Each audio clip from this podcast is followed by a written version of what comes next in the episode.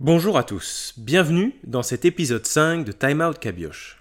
Après plus de deux heures d'enregistrement du podcast avec Pierre Vincent, je trouvais dommage de ne pas vous en faire profiter pleinement. C'est la raison pour laquelle nous allons exceptionnellement découper cet épisode en trois parties. La première va donc suivre cette introduction, la deuxième partie sortira lundi prochain et la troisième dans deux semaines. C'est donc un programme alléchant qui vous attend, car vous allez rapidement constater que Pierre ne mâche pas ses mots. C'est parti. Vous me cassez les couilles It's not supposed to be easy. Vous me cassez les couilles I want some nasty. Vous voulez pas gagner ce match Vous faites que des merdes Quand vous n'avez pas de tueur, vous n'avez pas de tueur. Que des conneries D'un dauphin, t'en fais pas un requin. Vous voulez pas gagner Faut- il, faut, il faut vivre basket, il faut penser basket, il faut regarder le mercredi ou jeudi soir l'Euroleague quand ça passe à la télé. J'avais oublié qu'il faut tout vous dire Comme si vous jouiez au basket depuis ce matin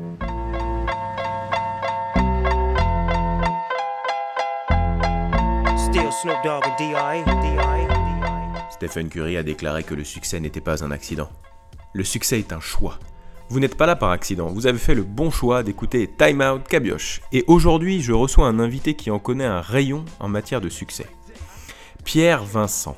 Tu es né le 17 avril, comme ma maman et comme Seb Morin, le premier invité du podcast, décidément.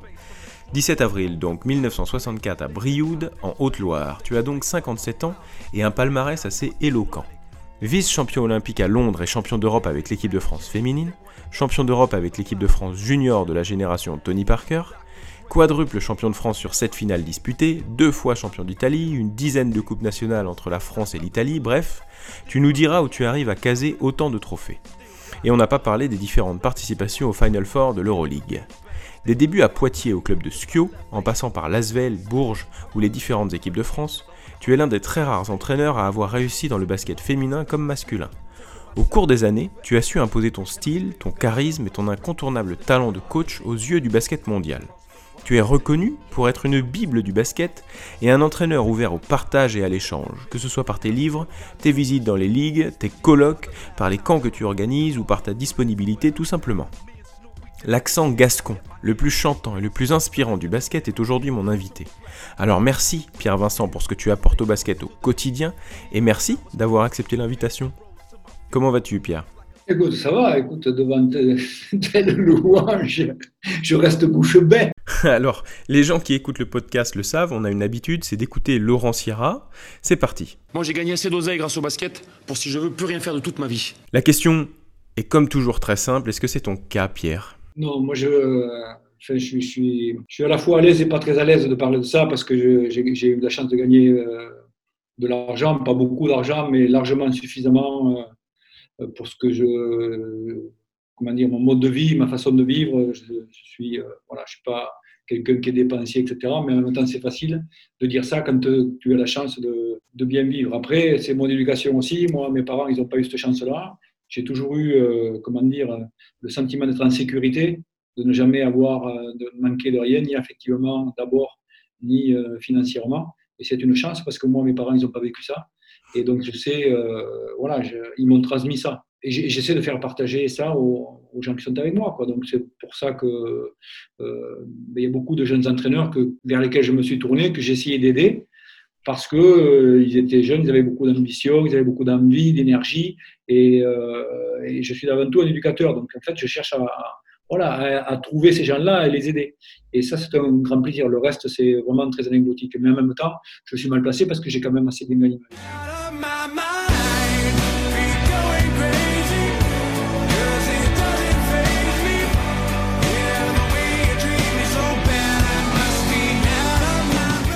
Allez, on se lance dans la première rubrique du podcast et on va parler de ton parcours de coach.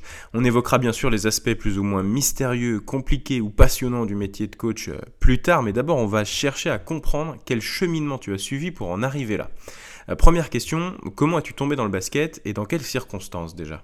Bon, je suis tombé dans le basket. euh, en fait, c'est pour ça que d'ailleurs, tu, feras le lien avec le morceau que j'ai choisi, parce que c'est mon père qui m'a fait tomber dedans et qui a fait que je suis ce que je suis aujourd'hui. Mon père est décédé il y a deux mois, donc euh, quand tu m'as dit euh, ben, un morceau de musique, euh, voilà, ça m'est venu naturellement et je, je, je l'ai écouté tout à l'heure.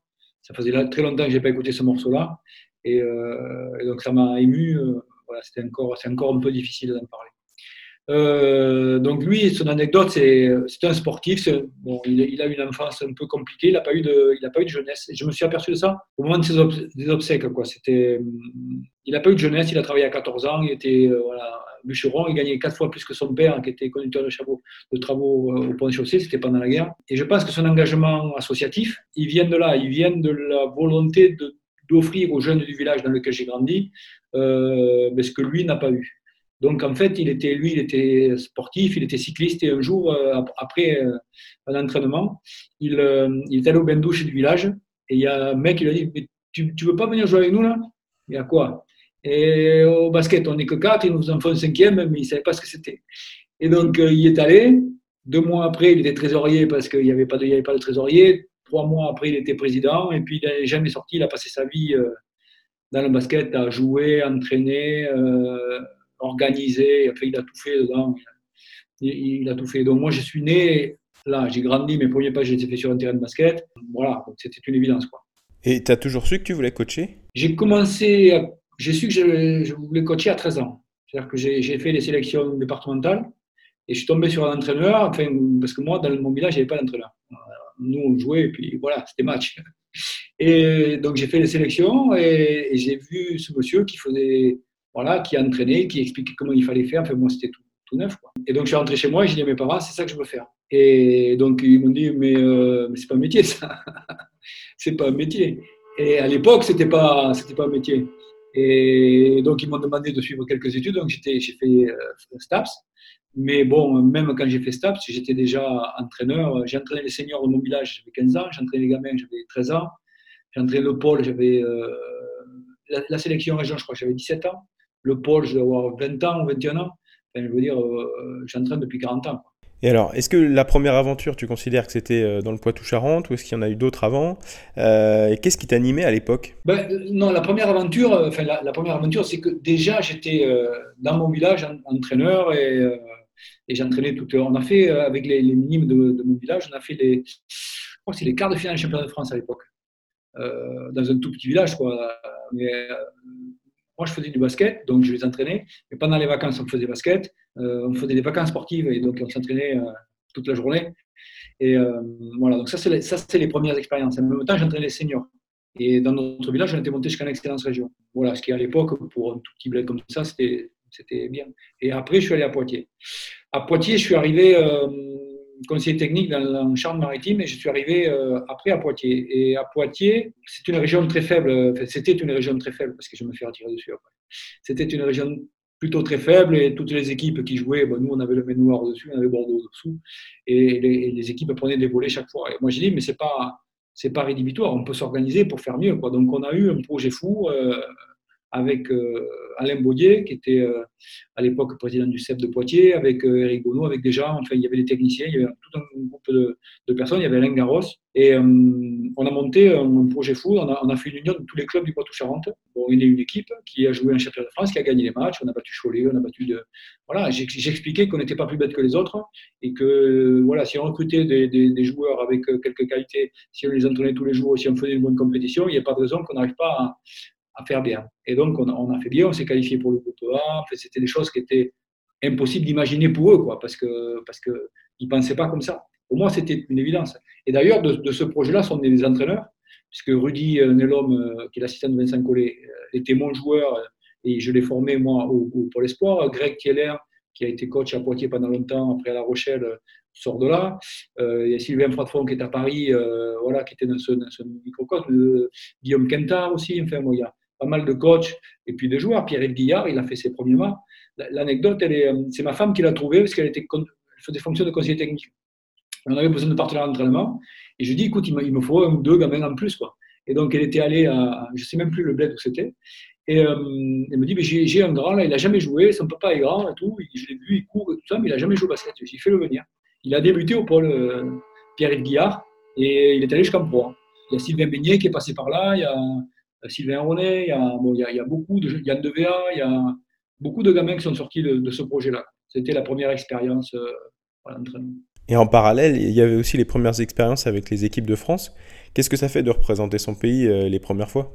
C'est particulier. Après, euh, ça fait très longtemps. Donc, je ne me rappelle pas la, la, première fois, en fait. Pour moi, c'était une richesse. C'était pas une, avant d'être une fierté, c'était une richesse parce que moi, j'étais jeune entraîneur.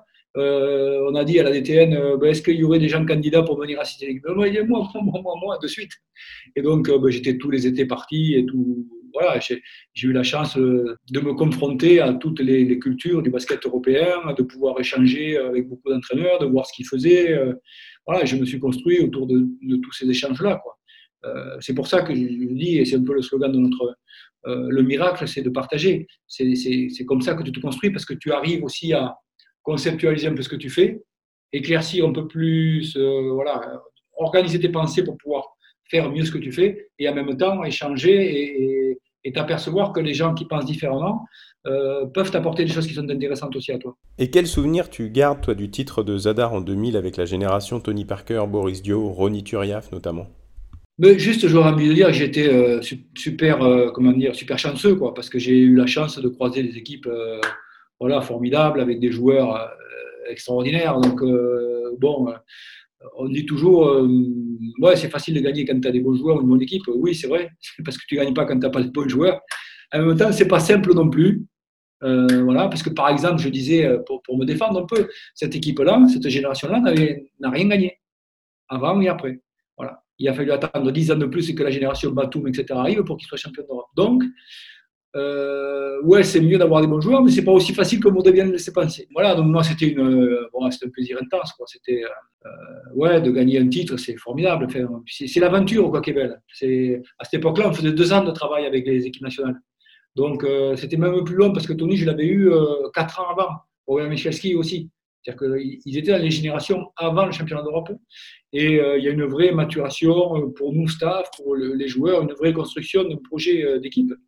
Et, et je trouve que ce qui est beau dans notre métier, c'est ça. C'est le, c'est pas nécessairement le titre en soi, c'est le, le process, quoi, quelque part. Et ensuite, il y a le chapitre avec Bourges, où tu as laissé une empreinte colossale, évidemment. Est-ce que tu peux nous en dire davantage sur la façon dont tu as vécu cette étape de ta carrière? Quand on a été champion d'Europe, j'ai eu des sollicitations en pro. Euh, donc ça, c'est un petit, euh, un petit message à, nos dirigeants. Alors, il y a des très bons dirigeants, il y en a des moins bons. Et bon, là, j'ai appris que j'ai un, collègue qui vient de se faire virer. Donc, euh, c'est un message qu'on peut faire passer. C'est-à-dire que les gens jugent les résultats. Et donc, ils disent, ben, ce coach, il est bon parce qu'il a gagné. Bon, très bien. Et il est mauvais parce qu'il a perdu.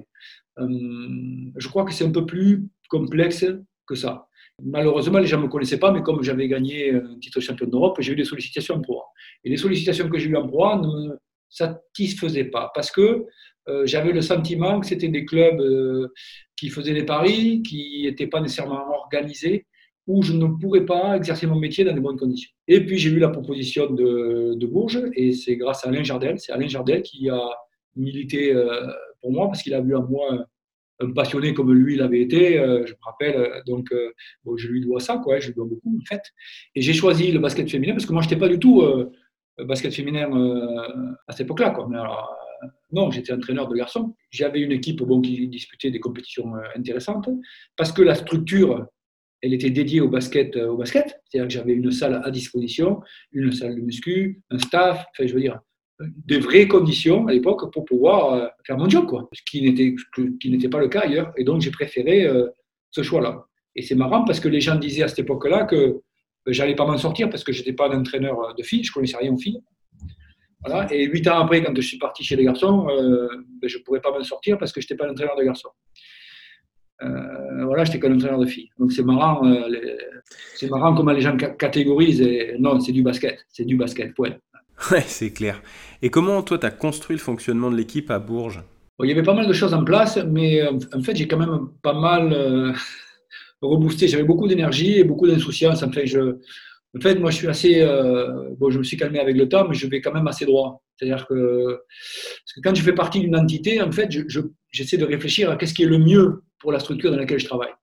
Et, donc, bon, j'ai eu la chance de tomber sur un dirigeant, Pierre Fossé, qui en avait vu d'autres et qui, euh, lui aussi, parce que je me suis aperçu après que ce n'est pas toujours le cas, euh, voulait le, mieux pour son club.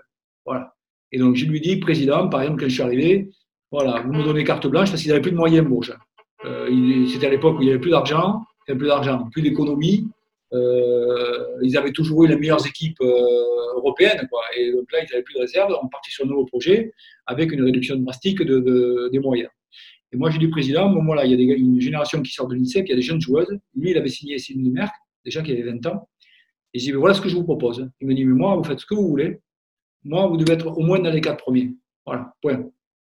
Euh, donc, il m'a laissé faire exactement ce que je voulais. Il m'a donné carte blanche et j'ai construit mon équipe, ce qui n'était pas du tout la tradition à Bourges, parce qu'à Bourges, ils n'ont jamais pris une joueuse, ils ont pris que des stars, à l'époque, je veux dire. Et ça a commencé comme ça. Et puis après, je me suis intéressé à l'organisation. C'est-à-dire que Kapranoff, lui, euh, il arrivait pour l'entraînement, il partait après l'entraînement, il arrivait pour le match, point, il gérait rien. Et moi, j'ai dit, mais comment comment c'est possible que, que, les déplacements ne soient pas gérés par le staff Comment c'est possible que comment qu'on n'ait pas de bureau? Comment c'est possible que euh, nous, quand j'ai demandé un bureau, ils m'ont regardé avec des yeux bizarres.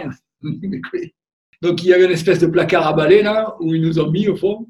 Euh, il me dit ça, ça ira? Je dis ouais, ça, ça ira. Met mon assistant et moi là, on, met un ordinateur, on s'en débrouillera. Et c'était ça quoi. Quand on voit ce que c'est aujourd'hui, euh, il y a eu de chemin de fait. Mais parce que parce qu'on a eu la chance de tomber sur un vrai dirigeant, euh, vrai grand dirigeant qui, qui voilà, il, il- voulait comprendre, il voulait qu'on lui explique. De temps en temps, il chauffait, c'est normal, il n'était pas toujours satisfait, etc. Mais bon, euh, il était ouvert, on, discutait, on s'expliquait. Et puis, euh, généralement, il entendait ce que je disais et on allait de l'avant. Euh, Quand j'ai expliqué que les dirigeants s'occupaient des déplacements, eh ben, euh, je préfère que ce soit moi qui le fasse. Parce que bon, les dirigeants, ils se déplacent jamais, euh, ils ne connaissent pas les conditions dont on a besoin. Donc, je, me suis mis déjà à dos quelque part. hein. J'ai failli me faire couper à cause de ça. Parce que ben, tout le monde avait son espace, euh, etc. Et je voulais m'occuper de tout le sportif. Quoi. Et le président a accompagné tout ça, il m'a laissé euh, faire même des décisions qui étaient des fois difficiles pour lui à assumer. hein. Donc, euh, ouais, euh, parce que je pensais, moi, que tous les dirigeants étaient comme ça. J'ai eu Alain Maudier qui était un mec formidable, et j'ai eu Pierre Fossé derrière après. Et donc, je croyais que c'était partout pareil. Et après, je me suis aperçu que non, c'est pas partout pareil. Et à côté de ça, il y a encore une fois l'équipe de France senior féminine que tu amènes au titre de championne d'Europe et de vice-championne olympique. En quoi tes aventures en club t'ont permis d'être plus efficace avec la sélection? Je, je pense que c'est euh, le travail que j'ai fourni au, au fil des années. C'est-à-dire que euh, j'ai jamais cessé de continuer à, à travailler, à développer. euh, voilà, on a un métier formidable. Bon, je suis un peu en, en- en- en crise parce que j'entends partout qu'il faut qu'on fasse du management et qu'il faut faire la communication et qu'il faut faire de. Euh, et ça me, ça me fatigue. Ça me fatigue parce qu'en fait, euh, on fait tout sauf du basket. Et moi, je crois que le basket français meurt du fait qu'on n'enseigne pas le basket, qu'il y a des contenus, qu'il y a de la technique, qu'il y a de, voilà, des choses à enseigner. Et tout le monde essaie de nous expliquer, de nous faire croire que non, non, qu'il suffit de bien gérer les, euh, comment dire, les, personnalités pour pouvoir faire du basket. Je crois que si tu n'as rien à dire sur un terrain de basket, tu as beau être le plus grand manager du monde, tu vas te faire virer vite fait. Parce que les joueurs, tu gagnes la confiance des joueurs quand tu aides les joueurs, quand tu leur apportes des choses. Si tu leur apportes rien, euh, ils ne vont pas te calculer, ils ne vont pas te respecter. Donc ça passe par là je suis surpris, quoi, en colère parfois, parce que c'est mon, mon côté un peu euh, gascon, de voir que, ben, que voilà, on a de plus en plus de joueurs, de, de, coachs étrangers, qu'on fait de moins en moins confiance aux entraîneurs français, et je, et je pense qu'on euh, en est responsable. C'est pour ça que j'ai dit, ben, au lieu de critiquer, je vais faire ma part. C'est-à-dire que ma part, c'est, euh, je suis à la FEB, par exemple, ben, tiens, je te solliciterai, parce que je suis vice-président de la FEB, je me suis fait attraper par Christian Dessert, qui est l'association des entraîneurs. Chaque fois qu'il m'a demandé de faire un article, de venir faire une intervention clinique, j'ai fait tout le temps, tout le temps. Après, je lui ai dit, écoute, euh, il y a d'autres gens qui ont des choses intéressantes à dire. Par exemple, tu vois, la prochaine fois, ça sera toi. Je te demanderai de faire un article sur ce que tu as vécu aux États-Unis. Je pense que c'est un article intéressant à faire. Voilà, c'est important, quoi, de, se, baser sur le, contenu, de, travailler le contenu. Et moi, j'ai travaillé sur le management, j'ai travaillé sur euh, la, comment dire, la cohésion d'équipe. Ça fait 20 ans que je travaille, que je lis. Quand je dis je travaille, je lis, je me documente. J'ai expérimenté des choses avec la génération des moins de verts. J'ai vu des choses extraordinaires. Enfin, euh, tu vois, c'est les anecdotes qui reviennent, mais comment une équipe, il faut se remettre en tête quand même. Quand on a joué euh, la finale à Zadar, c'était devant 5000 personnes. Euh, les gamins, ils n'avaient jamais fait un match euh, aussi important, jamais devant un public comme ça. Il y avait Dino Radja qui était torse-poil euh, dans les tribunes. Tout le monde scandait son nom. Enfin, je veux dire, c'était une atmosphère. Voilà. Et Tony, il, il sort, au, je ne sais plus, troisième carton, je crois, pour cinq fautes. À un moment donné, je prends un risque, je sens que ça chauffe vite, je le remets sur le terrain, et l'arbitre grec, il attendait que ça, pam, dehors. Et, euh, et l'équipe n'a jamais douté.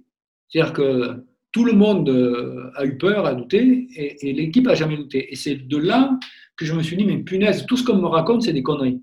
C'est-à-dire que l'expérience et tout ça. L'équipe d'Alain de, d'Alain Jardel au JO à, Sydney, euh, c'était la plus expérimentée d'Europe, voire du monde. Ils avaient été euh, champions d'Europe, il y avait des filles qui avaient gagné euh, l'Euroleague plein de fois. Elles ont perdu contre la Corée parce qu'elles ont eu peur. Voilà. Et comment des gamins qui n'ont jamais rien vécu de particulier, qui sont dans un contexte hostile, c'est une vraie bonne équipe, etc., arrivent à, à, se sublimer, à être dans un état qui fait que malgré les conditions et tous les vents contraires, ils arrivent à gagner.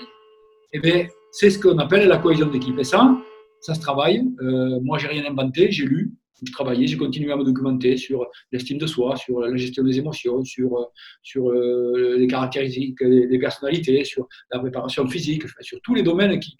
C'est tellement vaste notre métier. Voilà, et ça, ça alors, c'est un, un, cri de gueule un peu, un coup de gueule, pardon, c'est de dire, OK, il y a beaucoup, beaucoup de choses à faire, mais quand même, le basket, savoir comment on joue un pick and roll, savoir comment on peut défendre un pick and roll, savoir comment on peut attaquer tel type de défense, c'est quand même à la base de tout. Les gars, n'oubliez pas. Et donc, c'est tout ça qui t'a aidé sur l'équipe de France féminine? Oui, c'est le parcours, en fait. C'est okay. le parcours. Le parcours de la maîtrise tactique, de la compréhension tactique, de la compréhension de voir ce que faisaient les autres, mais surtout de la construction d'un projet collectif aussi.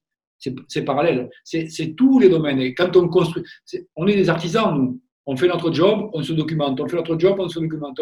C'est ça qui a donné euh, l'expertise, si on peut parler d'expertise, euh, à, un moment donné. Ce qui fait que quand on arrive en 2009, pour revenir sur ton sujet, mais c'est le parcours qui est intéressant. En 2009, c'est la, la, la, conséquence. J'ai mangé avec Manu Armouette, euh, qui, qui, était de l'aventure. Elle me disait, mais c'était un rêve éveillé, quoi. On a vécu une, un rêve éveillé.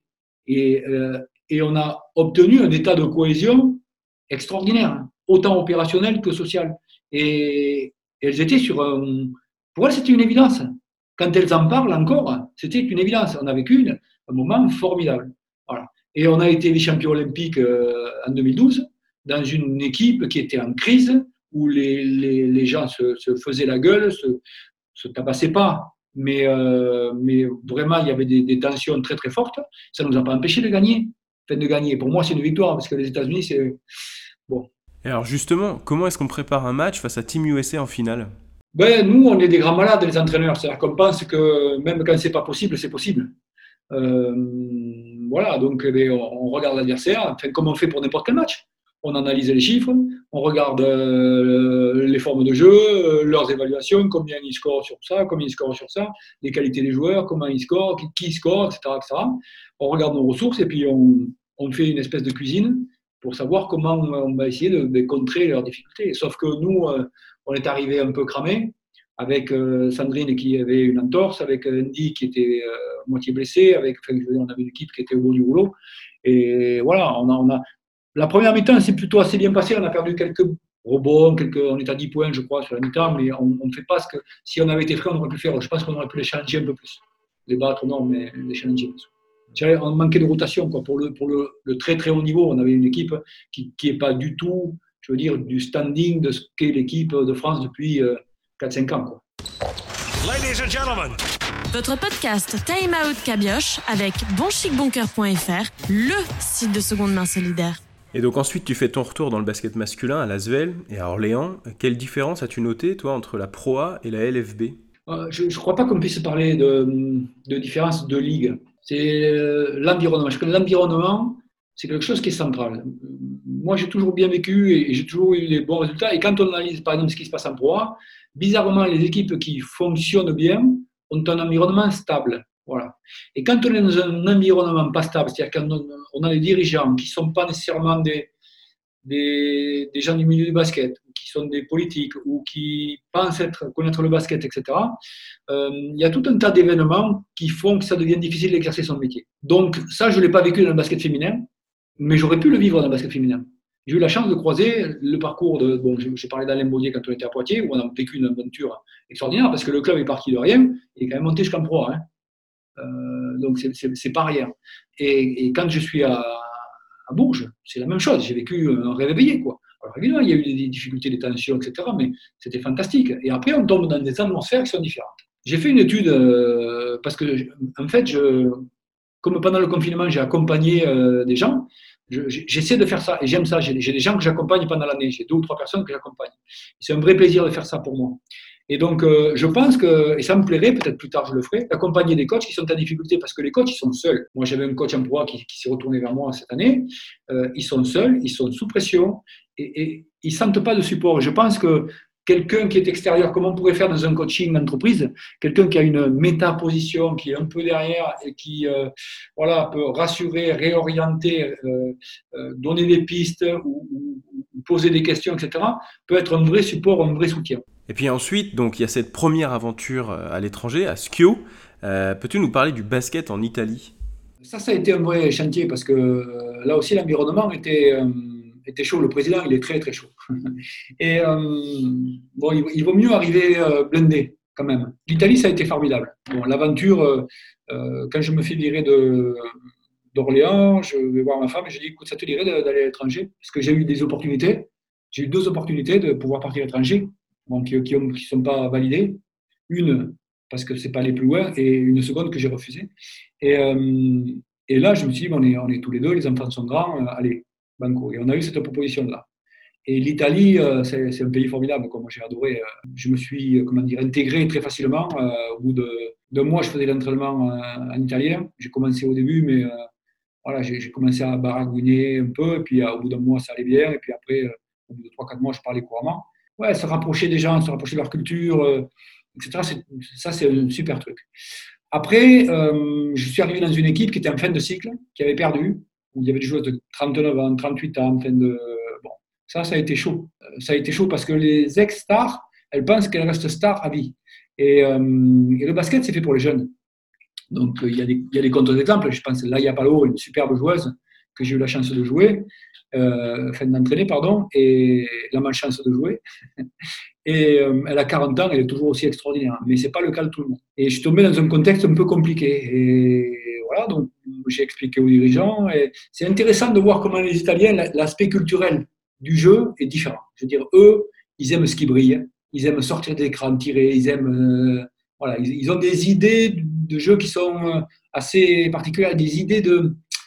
Comment dire, des, du, talent qui sont aussi particuliers. Euh, je ne sais pas si tu connais Dinozov, ça ne te dit rien. Voilà, ils ont eu du mal à le virer de l'équipe nationale le dernier, celui qui, comment il s'appelle celui le dernier de l'équipe nationale, le gardien de but? Bouffon, pareil. Eh bien, ils ont, ils avaient des, joueuses, ils n'arrivaient pas à s'en séparer. Et donc, moi, j'ai eu cette transition-là à gérer. Ça a été extrêmement compliqué.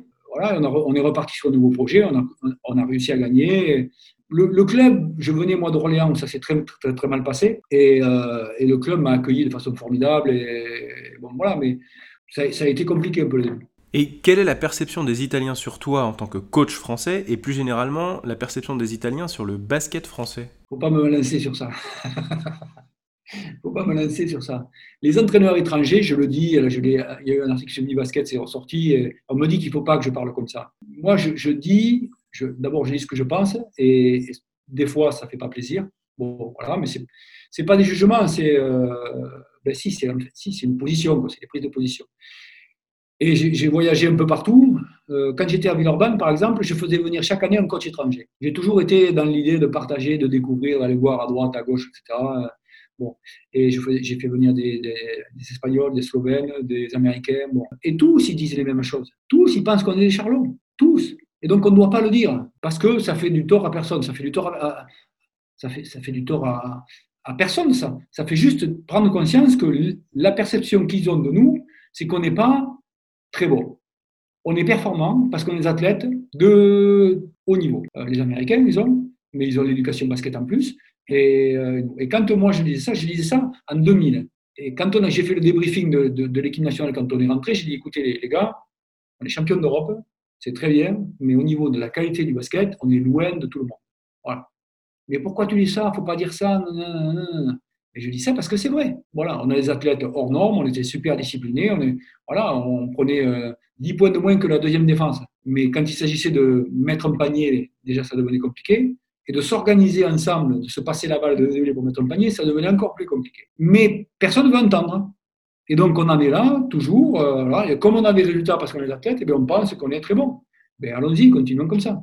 Les autres, eux, la, la vision qu'ils ont, moi, mon assistant, moi, par exemple, il me dit, mais non, mais vous devriez être champion d'Europe à chaque fois avec l'équipe que vous avez. Ça, c'est la vision qu'ils ont. Ça, c'est la réalité. Mais c'est vrai en Italie, c'est vrai en Serbie, c'est vrai en Slovénie, c'est vrai en Espagne, c'est vrai partout. Enfin, je, je les ai rencontrés, les gens. Je vois bien quand ils te disent, ah, yeah. en gros, euh, on aimerait bien les avoir, vos athlètes. En gros, c'est ça qu'ils disent. Alors, ils n'ont pas toujours tout à fait raison parce qu'ils ne perçoivent pas un peu notre organisation. Notre organisation, elle est sociale, elle n'est pas sportive. Donc, pour un, Serbe ou un Slovène, c'est difficile de, comprendre comment on est organisé, que, que les gamins ne s'entraînent pas nécessairement beaucoup et qu'on peut avoir des gamins à 15-16 ans qui sont des débutants en basket, mais qui sont des super potentiels. Quoi. Euh, ça, ils ne le perçoivent pas. Mais la partie, euh, voilà, la maîtrise tactique, la maîtrise technique, euh, le fait de se. Je veux dire, on- non, non, on a, on a des progrès à faire. C'est pour ça qu'on fait notre camp. C'est pour ça que dans notre camp l'année dernière, j'ai dit au coach, c'est les coachs de Pro de Pro B, de, de Ligue, j'ai dit, je ne veux pas qu'on fasse de management. On va faire que du basket. On va faire trois jours, on va, on va se coltiner. Voilà. La défense de Shaw, ok. Euh, Mehdi euh, à Limoges, il faisait ça, Shaw. Ok, il nous explique comment il fait, il nous explique comment il travaille, il nous explique les. Et nous, on va travailler, on va réfléchir à comment on attaque le show. On a sorti 15 ou une quinzaine d'options sur l'attaque de show, argumentées, etc., etc. De façon à ce que les mecs, quand ils rentrent chez eux, ils, ben, euh, ils touchent à des options auxquelles ils n'ont pas pensé, et qu'ils expérimentent, qu'ils sachent que ça existe, etc., etc. Et je pense que euh, ça se fait partout. Il n'y a que chez nous que ça ne se fait pas. Mais nous, on est tellement forts qu'on n'a pas besoin de faire ça, évidemment. Pierre, c'est l'heure du premier quiz du podcast. En voilà une drôle de question. Je te jure, c'est toi la plus belle. En voilà une drôle de question. Alors comparativement aux épisodes précédents, je dois dire que celui-ci n'est pas simple du tout. Euh, le principe l'est, par contre, 10 questions avec deux propositions de réponse à chaque fois. Tu dois répondre du tac au tac en choisissant l'une des deux propositions et tu as le droit à un seul joker. C'est parti. Basket féminin ou basket masculin? Je peux pas. Basket, Euroleague ou NBA Euroleague, Perdre avec les honneurs ou gagner sans mérite? Gagné. Bonne bouffe ou bon vin? Bon père. Analyse vidéo ou analyse statistique Vidéo, Amis ou boulot bah, c'est boulot. Préparation physique ou préparation mentale Oui euh, C'est les deux, mon capitaine. France ou Italie Bah, France. Un basket sans journaliste ou un basket sans agent Oh Oh Malheureusement, euh, c'est un mot que tu veux. hein. Tu veux pas de commentaire Non, je dis euh, basket d'entraîneur. Et enfin, François Brisson ou Thierry Moulec? Oh, oh, oh. Euh, La Bretagne. Alors justement, Pierre, pour rester euh, dans la dynamique de notre dernière question, on a un coup de téléphone d'un invité un petit peu surprise. On va l'écouter et puis je te laisse y répondre. Salut Pierre, nous avons vécu un certain nombre de matchs ensemble, mais sauras-tu retrouver celui-ci? Si je te dis Turquie, plus précisément Adana, frontière syrienne, que peux-tu me dire sur ce match-là? C'est la première fois que je voyais Yacine Sen toute rouge. On a, joué dans un. euh, ils nous ont fait un match, je ne sais pas s'ils l'avaient fait exprès. Ils nous ont euh, amenés à la frontière, il faisait 50 dehors, la clim ne fonctionnait pas. Euh, je crois qu'on est allé même dehors à la mi-temps pour pouvoir parler tellement il faisait. Non, il faisait peut-être meilleur dans le, dans le vestiaire que dans la, dans la salle. Je ne me rappelle plus bien ça. Mais c'était un match, match, si, je me rappelle. Après, euh, le résultat, tout ça, je. Je crois que c'est là, c'est la seule fois je crois, où euh, je suis arrivé, enfin, j'ai failli être en retard, ou j'étais en retard au départ pour le- l'entraînement, parce que j'avais dû, euh, parce que pendant les équipes nationales et tout ça, on, travaille jusqu'à pas d'heure. Enfin, moi, je faisais match, donc je faisais des briefings du match deux fois, préparer l'entraînement le lendemain, donc c'est jusqu'à 4h, 5h du matin. Et c'est- donc j'étais cassé. Et j'avais mis, j'avais euh, mon réveil, j'avais mis une sonnerie de- d'oiseau. Et ça m'avait pas réveillé. Donc il, m'avait m'avait pas vu au petit déjeuner, ou je sais pas où c'était, donc il s'était pas affolé. Il m'avait juste réveillé pour aller euh, D'accord. Euh, C'était une question donc de François Brisson, euh, qui était ton assistant en équipe de France, aujourd'hui CTS en Bretagne, et l'un de mes premiers formateurs en tant qu'entraîneur, je pourrais même dire euh, mentor, puisqu'il m'a beaucoup marqué à mes débuts. On le salue François, je sais qu'il écoute le podcast, donc salut à toi. Et on va s'arrêter là pour la première partie de ce podcast qui en comporte trois. On se retrouvera lundi prochain, toujours avec Pierre Vincent, et on abordera cette fois toutes les caractéristiques mystérieuses et fantastiques du métier de coach. Euh, d'ici là, portez-vous bien et à la semaine prochaine.